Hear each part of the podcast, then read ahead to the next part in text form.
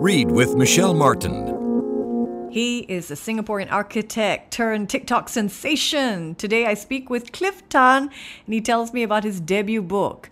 Feng Shui is not an exact science. We're reading Feng Shui Modern. It's a topic that's attracted an audience of 1.5 million to Cliff's TikTok channel and garnered him 25 million likes.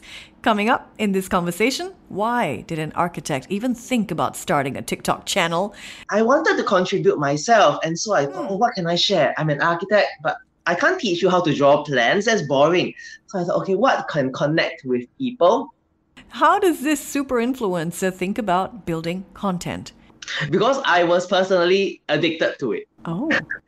You have to love what you're going to get into. And a little factoid about how his architectural models and color has contributed to his success. And you know, there's this little psychological thing in them.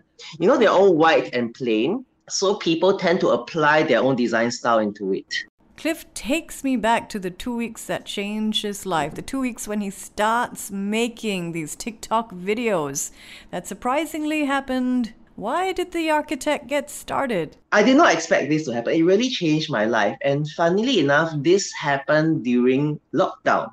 This whole thing happened in a room in Swiss Hotel when I was quarantining for 2 weeks, 2020 December. I spent my New Year's in quarantine. Oh my God. On the 52nd floor. And then I was just making videos 2 weeks, you know, stay home notice. Stay in my room, making videos, and then that's when I realized that people wanted information, and so I started making information for them. And it's really interesting because it really gained traction within that short period of time, and it was that everything changed.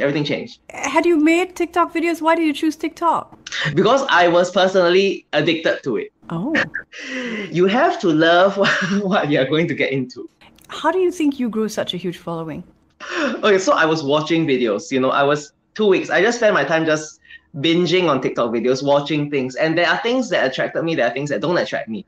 There are people giving out and sharing information. I thought that was really nice, but the way they shared the information was very creative or very alluring and very addictive. And I wanted to contribute myself. And so I thought, what can I share? I'm an architect, but I can't teach you how to draw plans. That's boring. So I thought, okay, what can connect with people? And so bed position, where you can sleep, that connects with people. Everyone sleeps, everyone is worried about their well-being. So I thought, okay, let's start with this. Very basic, everyone knows where to put the bed, or so I thought. And so I talked about where I made a short video, 30 seconds long, where to put your bed according to Feng Shui. And then that got a lot of comments. Mainly people asking what is Feng Shui in the first place. Right. So I made another video, what is Feng Shui, where to put the bed according to Feng Shui, and why. And then I realized people were hungry for information like that, because most of TikTok at the time was about good-looking people wearing nice clothes or how to cook fancy dishes, Instagrammable things, but nothing about interiors, or even if there was interiors, it's just show-offing nice interiors with no rhyme or reason. Whereas this one is something that's logical, something that people can apply, something that hits home. Mm-hmm. And I started with very small rooms, and that just coincided with the TikTok population of young people in their small rooms. Ah, right. Perfect. Yeah. And actually, I think another factor really, Cliff, is the fact that you have these cute models.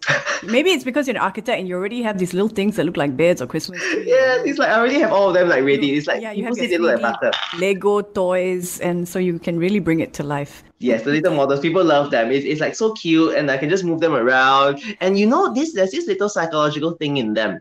You know, they're all white and plain, so people tend to apply their own design style into it. Oh, great. Oh, because it doesn't prescribe any style or look. It just shows a bed and a table, and people just, when you fall in love with a stranger, you don't actually fall in love with a stranger. You fall in love with what you think the stranger is. Really? I thought you fall in love because of the reflection of yourself in the stranger's eyes. Yes. As a blank canvas. So this is a blank canvas. So if you like classical ornate furniture, you see classical ornate furniture in here. If you like modern clean lines, you see modern clean lines in here. That's why my rooms always look nice to everyone, because everyone imagines their own style inside my generic white butter models. If you've just joined us, this is Read. We're reading Feng Shui Modern, the authorial debut of Cliff Tan. It's Cliff's interpretation of Feng Shui, not presented as an exact science. So you start the book talking about how your sister painted her home entirely in purple at the urging of a Feng Shui master because she thought it might improve her love life. But in fact, her luck changed, not so much for the good, for the worse.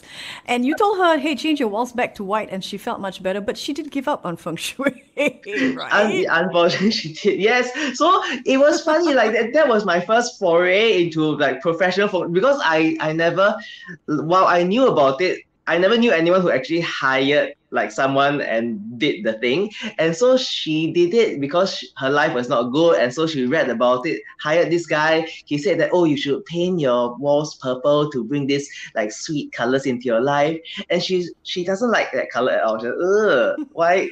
Ugh. And he said, just do it. So she did it and she hated it. Every moment, the moment the colors went on, she just hated it so much.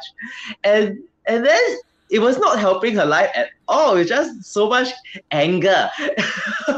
And so she, and so I said, just, you know, you like white, paint your house white. That's the way to go. And now she feels so much calmer. How did you organize this book? This one took me some time. So it was about putting myself in the reader's shoes. I was trying to think, okay, if I'm someone who has no idea what is Feng Shui, what do I want to read? Because very often the books go straight into it. Straight into your qua numbers. Like, what's that? What's the qua number? The flying stars, right? What's the flying star? So I was like, okay. So I'm trying to just explain things in the simplest possible way, so that you can just get into it. It's very basic. It's very basic rules. Like, but at the same time, I think the simplicity of it makes it quite comforting. It's like talking to a teacher. Because when I was young, I was interested in Feng Shui, and I wanted a book. I was so interested, you know, so I looked for books, and all of them were just all this theory. It's like a science textbook. I wanted to see pictures, where to put the book, where to put the bed. And being an architect, I'm very visual. Right, right. And I realized most Feng Shui practitioners are not architects. They are Feng Shui practitioners. So they're very good in what they do, but they are not really practicing architects. So their sense of space is different. Yeah, I mean, I went to your TikTok channel as well to see how you explain things, and you really explain things from a design perspective. You know, I got the same sense as when I speak with people who've designed the Apple Store, for example, and they tell me why they've chosen to do certain things certain ways.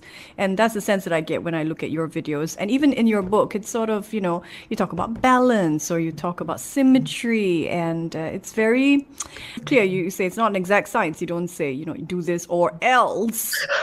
You know, this is definitely going to happen. So our listeners are professionals, and many are likely sleep deprived. So I have to ask this. Can changing the position of your bed help you sleep better?